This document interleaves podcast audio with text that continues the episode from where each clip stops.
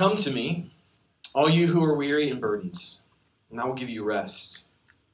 Take my yoke upon you and learn from me, for I am gentle and humble in heart, and you will find rest for your souls. For my yoke is easy, and my burden is light. This is the word of the Lord. Thanks be to God. You may be seated. Good morning. Good morning. Good morning. Still not working. Am I no? Am I just projecting today? I'm not, I'm not getting Mic it. number two. Wanna, Check, check, check, check, check, check. Check, One. check. This is a good start. This is what you hope for, right here. There we go. Good morning. My name's Andrew, one of the pastors here, uh, and I want to add. j- Really, I'm impressed that you're here. Last week there was ice and it was gross. This week it's like I don't know, negative something outside. Uh, so are any of you going to the game today? Crazy. Yeah, Pace, I knew it was you. You're crazy. Uh, anyway, it's good to be here uh, in this warm building together. And so before we open God's Word, um, as we always do, let's pause uh, and pray, ask for His help to do this work of speaking and hearing from Him. So let's pray. God, we're so grateful to have space to gather together as your people. And I pray now in these moments as we open your word that you would speak in ways that we need you to, desperately need you to speak to us. And we can't even hear your word speaking to us unless you're doing that work of opening our ears. So, Holy Spirit, come in and teach us, comfort us, convict us, encourage us. God, you know exactly what each of us need as we walk in this morning to hear from you. And God, as I speak your word after you, I pray that whatever I say that is of you would, would be used by your Spirit to shape us and mold us. And wherever I speak my own words, God, I pray they'd fall away and be f- quickly forgotten. We pray this in Jesus' name. Amen. Amen. Well, who here thinks you'll wake up tomorrow morning and say, "Ah, Thank God it's Monday? right? Not, not many of us. Uh, we, we often don't say that. Maybe tomorrow is a bad example because it's actually a holiday for many of us, so maybe you will. Mm-hmm. But what do we what do we usually say, right? We say, "Thank God it's Friday. Friday." Yeah, TGIF. That was my my childhood was looking forward to that TV lineup. Right, it was amazing on Friday. TGIF. It's nothing like it. But we don't say that about Monday, do we? Because Monday, it's not just a day of the week. It's sort of that sort of ends the work week and or ends the weekend and begins the work week. It's really become synonymous with, ugh, right? All that we all that we dread, the things that we're looking forward to the least in our lives, right? Deadlines and, and bosses and meetings and projects and keeping up a home and raising children. As much as we love you kids, you're a lot of work to raise. Right? All these things that we kind of come to dread about our lives, hospital appointments, estate planning, are these retirement days and weeks and months and years that we were looking forward to so much, but now our struggle to, to fill all that time? Right? All of these things, you add it all up, and that's Monday. No wonder we are not excited to see it come. And yet, we are called to follow Jesus into all of it. Right? Into every sort of corner of our lives, we are called to follow him, not just inside these walls on this kind of during this tiny little sliver of our of our week, which is why as a church we're in this series called Church for Monday.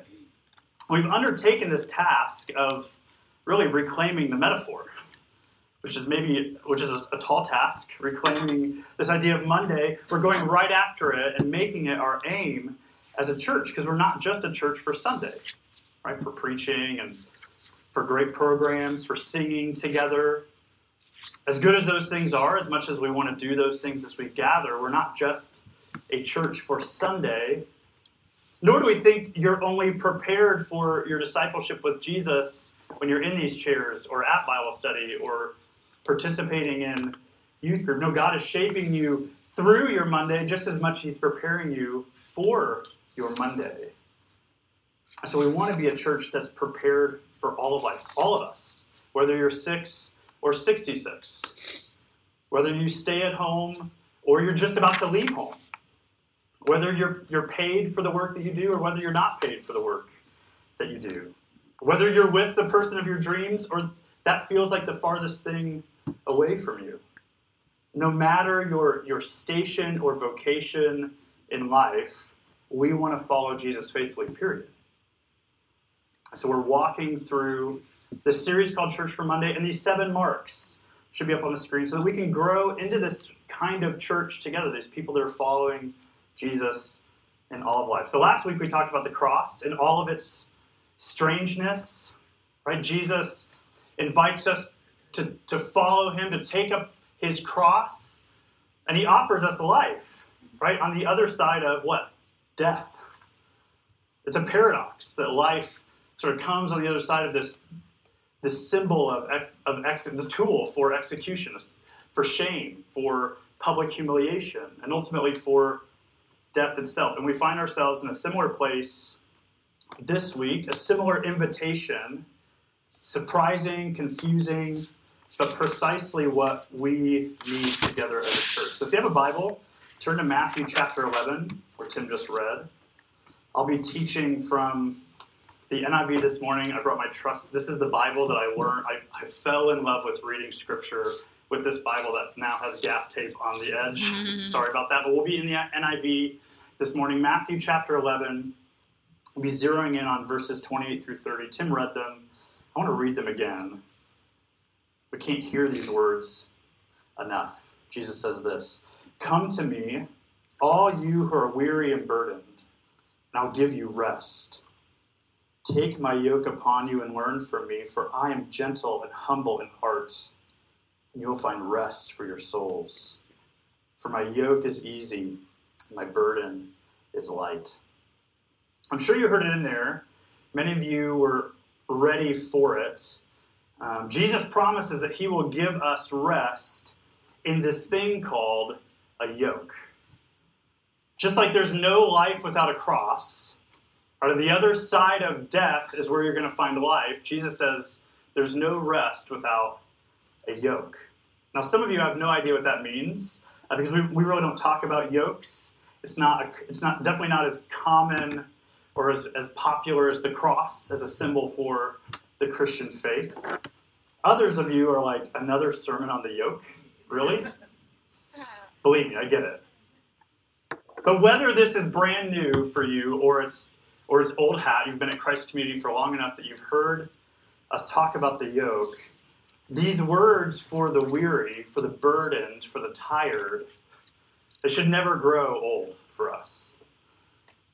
And the yoke, it's, it's a metaphor like the cross that's worth our time for reflection this morning a little bit more deeply. So we're going to work through this text, talk about the yoke, make three observations, talk about it in three ways, sort of beginning with this promise that Jesus makes in verse 28, which is, Come to me, all you who are weary, tired, burdened, worn out, and what? I will give you rest.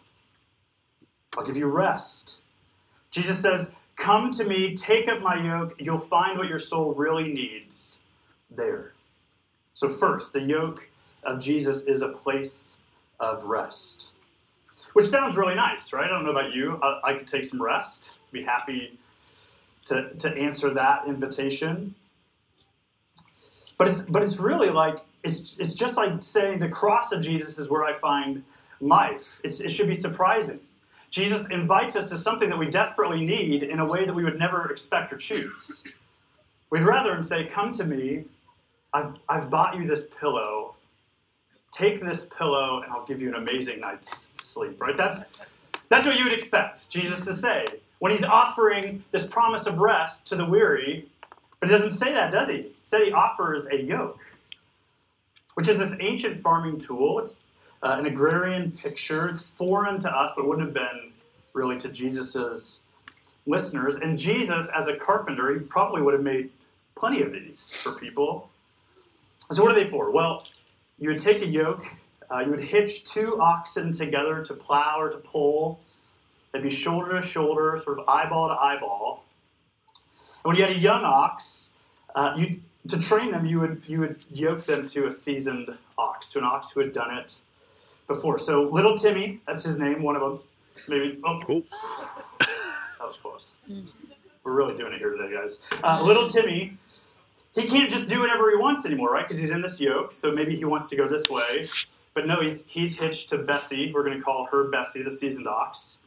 And and maybe Timmy wants to go off and walk this way, but he can't. He's yoked to Bessie, and Bessie says, "No, this is how we plow. We go this way." And Timmy has no choice but to go with Bessie. And over time, little Timmy will learn his purpose on the farm through submitting in the yoke to the master. He learns just to be like the seasoned ox who had done this before, which sounds nice when you're talking about life on a farm and animals and oxen. It's another thing when it's your neck and it's your freedom and it's your life. Because I don't know about you, I don't really like to submit to anyone. I really like to be told which way to go or what to do. Fine for the ox, but I'm good. Just like nobody wants a cross, nobody wants a yoke. Because it's not just a farming tool, it's also a metaphor. It's used in Scripture about 50 times. To, most often as this metaphor for submission, for slavery, for bondage, almost always, of course, in a negative way. Nobody, nobody would have looked at a yoke and thought, ah, vacation, right?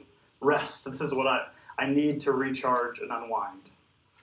Galatians 5 is a great example where, where Paul calls the law a yoke of slavery. He says he, he's really upset with the Galatians. Why have you gone back to this yoke of slavery, this law keeping, when I've given you life in Christ? And I love how Eugene Peterson puts it in his paraphrase. He says, Are you tired? Are you worn out? Are you burned out on religion? Come to me. Get away with me. You'll recover your life. I'll show you how to take a real rest. That's the context here in Matthew 11, is what, what Paul was teaching about in Galatians 5. Jesus is making an invitation to people who are so oppressed by the religious systems of the day that they, he calls them weary and burdened, burned out on religion, says Peterson in the message.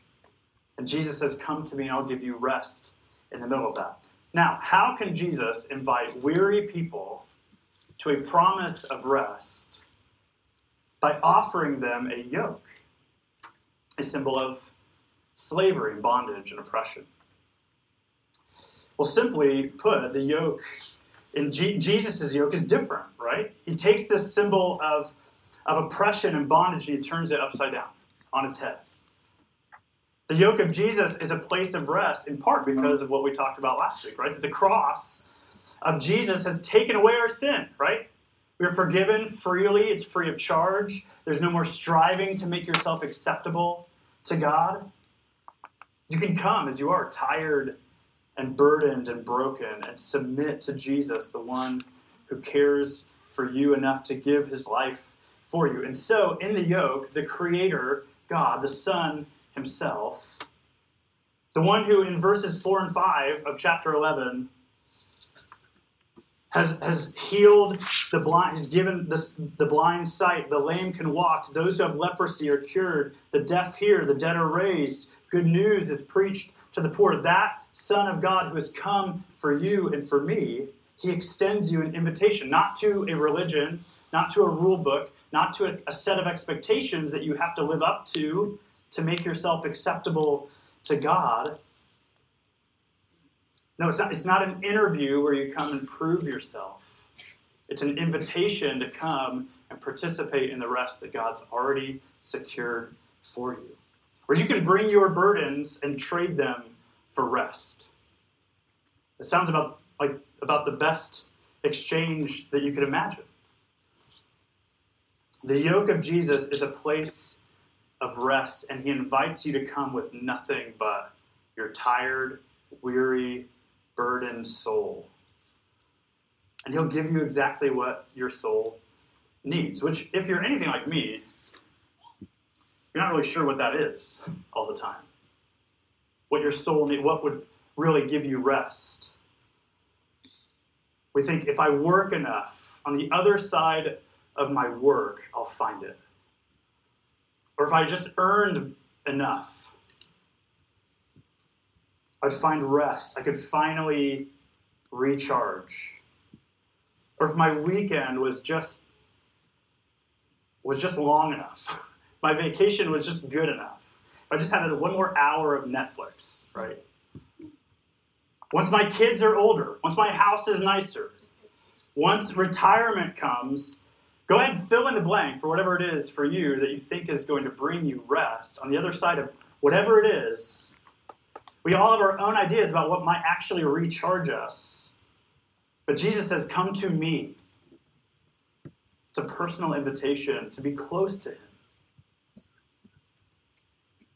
Not just on Sunday, but throughout the week, in every corner of life. Jesus says, There's no real rest outside of being with me in my yoke. And there aren't really any offers like this out there. This is it. Jesus says, Come to me and find rest. He's also inviting you to come and become like him. His yoke is a place of rest. Second, it's also a tool for growth. The yoke of Jesus is a tool for growth. So we're invited to come away with him, recharge, rest, withdraw. We're also invited to come and learn from him. He doesn't just say come and rest, he says come and grow. Verse 29 Take my yoke upon you and learn from me, for I'm gentle and humble in heart, and you will find rest for your souls. Again, this is where the picture of Bessie and Timmy is it's most helpful. Just like Timmy needs to learn the way, right? Needs to be shaped and learned. We need to be yoked with Jesus if we ever want to become like him. Because the yoke is both a picture of deep, soul level rest and of hard, gritty work. It's both withdrawal and it's engagement intensely. And here we're invited to get to work with, with Master Jesus, with Rabbi Jesus. Sometimes we forget that Jesus was brilliant. He's this brilliant teacher.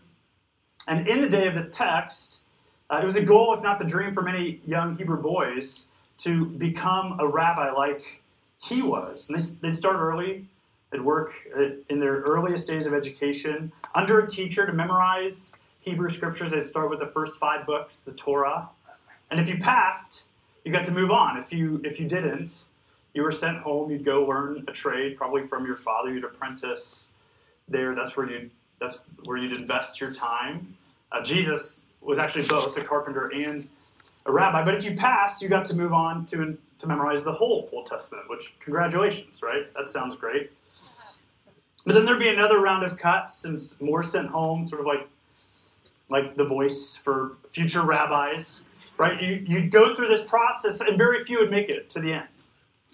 Not surprisingly. But if you did, you would then be invited by a rabbi to take on his yoke and learn directly from him all the rabbi things that he knew and all the things that he did. And literally follow him around and learn what it means to be a rabbi. You'd become a follower, a disciple, an apprentice in his yoke, yoked to him.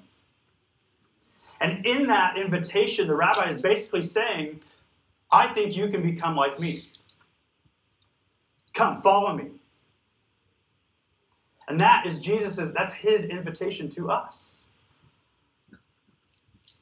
But just like the metaphor suggests, right? This meta, this, this picture of plowing in a field, it's going to take effort. Learning to plow is hard work, after all. And, and life with Jesus will mean discipline to do things that we wouldn't choose to do otherwise, right? We're in the yoke with him. Now, don't misunderstand. Jesus, he doesn't need you to come and earn anything or prove yourself. That's all been done for you. Right? He's finished the work of making you acceptable to God by doing it himself. The gospel is fundamentally opposed to earning, but it is, is definitely not opposed to efforts. You'll hear us say that all the time. And, and so this is a challenge to get to work with Jesus. Come and learn with me. And one of the most powerful ways we do that is through what are called the spiritual disciplines, these practices that we can engage, things that we can do to put ourselves in the way of God's changing grace or you and I, we can't change ourselves. Only God can do that. But there are practices that we can engage where God can, can change us. And so in the guidebook, hopefully you grabbed one of these and have been engaging it. This chapter starts like this it says, A disciple who's ready for Monday puts on the yoke, pursuing intimacy with God through the spiritual disciplines. And then goes on to say that we know that embracing our unique Monday mission is difficult. So, how do we prepare? How do we get ready for Monday? Well, Dallas Willard argues that to perform on, in those moments when we're on the spot, we must be preparing while we're off the spot. Preparation, he says, comes through regular engagement with the spiritual disciplines. In those obscure, in the obscurity of, of your, your table at 5.30 in the morning, whenever it is that you might get, get time alone with God, in those obscure, off-the-spot moments of life, you engage the disciplines so that you're ready when everything in life hits. Disciplines like Bible reading and prayer, like solitude and silence, like fasting and, and feasting and celebration. There, there are a number of them, right? Practices that we can engage to prepare us for life on Monday. Or that hard conversation with a family member that you've been dreading. That de- the stress from that deadline at work that just will not go away. Or, or that difficult parenting decision that we have to make over and over again. Right? How, how will be, we be ready for these things if we're not training for them? And that's what the disciplines are for. Now, sometimes as pastors, you'll hear us say, kind of over and over again, like, you should read your Bible and pray more. Which, which makes, you know, it probably sounds like a, med- like a medical professional saying, you know, if you really want to be healthy, you should eat well and exercise, right?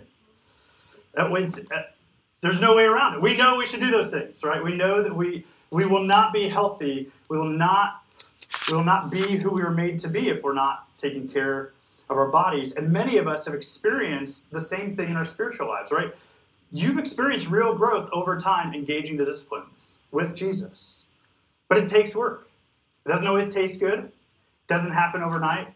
But the first time you sit down to a kale salad and choose that over a cheeseburger, you kind of hate your life.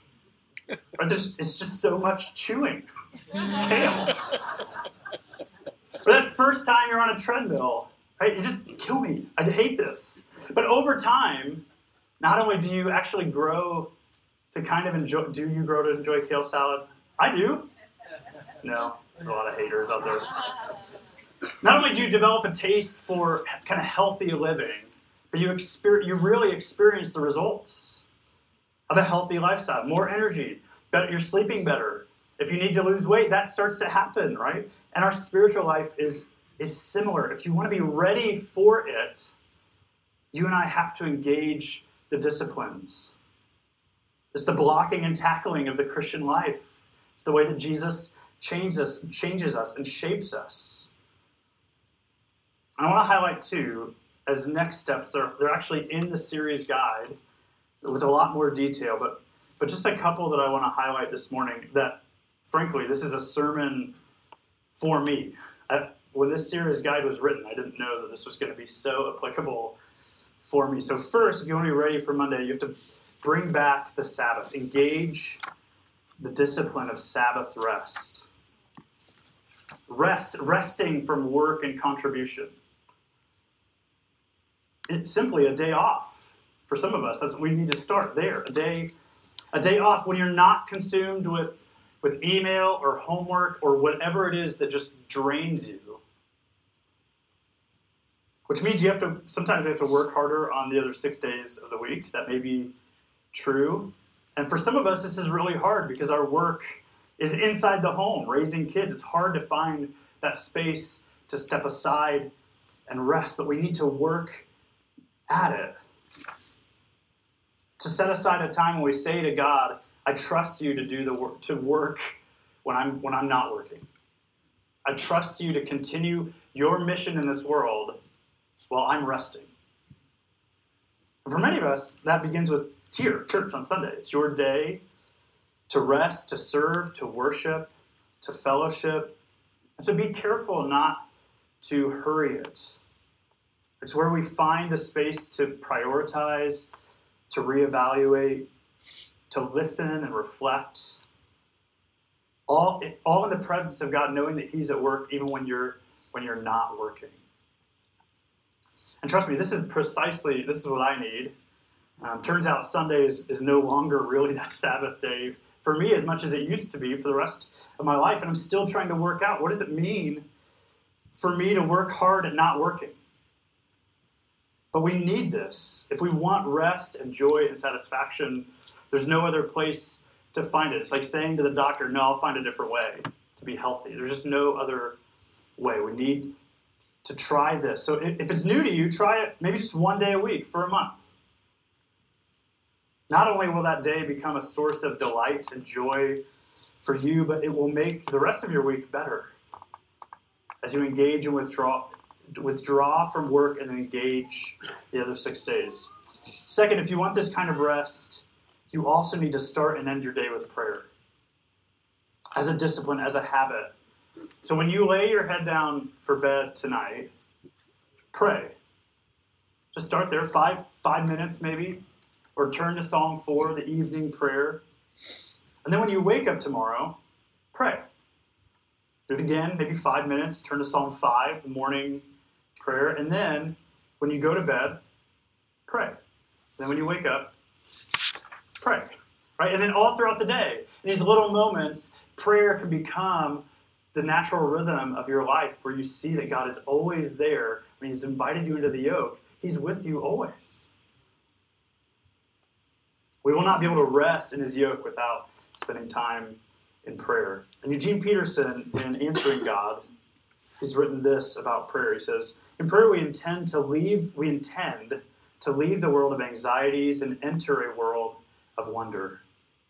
We decide to leave an ego centered world, where it's about me, and enter a God centered world. We, we will to leave a world of problems and enter a world of mystery, but it is not easy. We are used to anxieties, egos, and problems. We are not used to wonder, God, and mystery. I think that's exactly right. You have to choose. You have to choose to enter a world where God is in the middle, and He He can take care of you. You can rest outside of your, in the middle of your problems. You can offer offer these things to God and enter the yoke of Jesus. So try it every day for a week, and there's a template in here that's really helpful to follow pray through the Psalms. If, if you like some practical ideas, Tim and I would love to talk with you about the, those. But the yoke is a tool for growth, and Jesus invites you, whatever stage or season of life you're in, to, to, to enter into his yoke, even with, with all of your unique makeup, to come and grow with him. Which brings us to our final observation this morning. The yoke is a place of rest, it's a tool for growth, and finally, the yoke is custom fit to you. Look at verse 30. Jesus says, For my yoke is easy and my burden is light. Come to me. Why? Because you will find rest. Why? Because my yoke is easy, my burden is light. Now, what does that mean? Does it mean that it's that life now is easier as we enter the yoke with Jesus? No, we've covered that. Last week we have to come and die. It's not easy, it's not simpler, it's not it's not like the burdens are removed from us. Here's what it means it's attached to this symbol again. When a carpenter made the yoke for little Timmy, he didn't just pull size medium off the rack and, and strap it onto his kind of young, tender neck and then just say, Go, learn how to plow. No, a good farmer wouldn't do that. The carpenter would actually make the harness fit the, the neck, not too tight, not too loose, follow the contours of that particular animal. Otherwise, Timmy wouldn't make it through the training. If it was too tight or too loose, it wouldn't work. And so it is with Jesus' yoke and, and you. He's got a yoke made for you, different than the yoke that he's made for your parents, or for your spouse, or for your mentor, or for me. Right? No one else has the Monday that you are facing. No one else is wired the way that you are. Jesus has called you to bring your burdens and weariness to him to take on take on this yoke where he is on one side and he has made the other side just for you. Your discipleship is custom fit to you. There is no one else whose life with Jesus is going to look exactly like yours will. Now, many of the practices are the same, right? Plowing a field has very basic components that are going to be involved every time. And so it is with our discipleship with Jesus. We all have to learn forgiveness.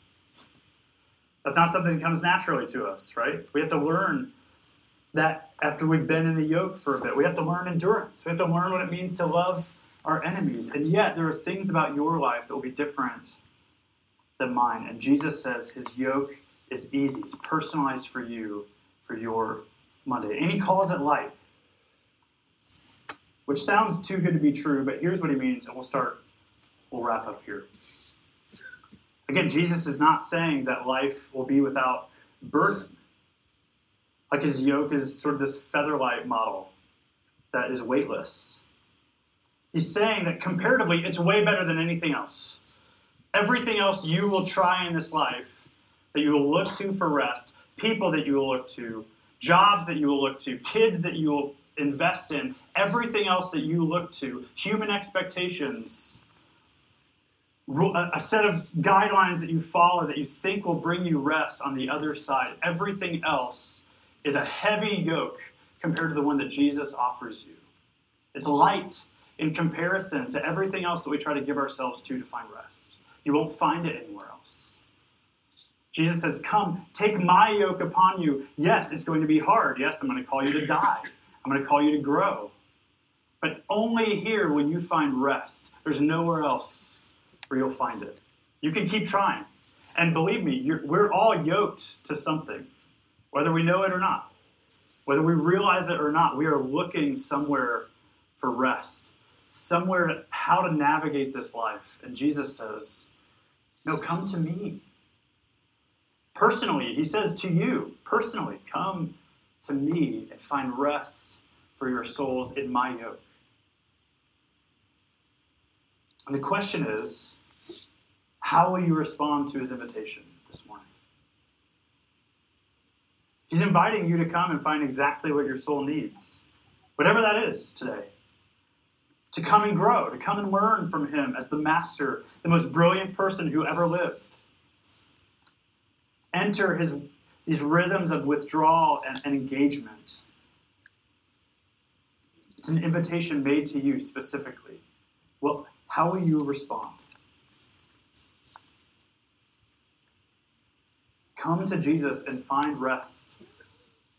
This morning, this week, in this season, whatever it is you're walking through, whatever you're facing this month, this year, come to Him.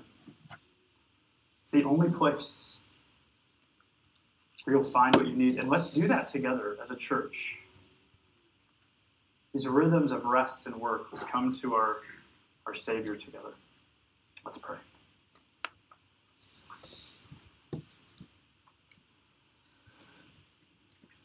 Father, thank you that in the middle of what I what I know for me is is a very busy, hectic season of life.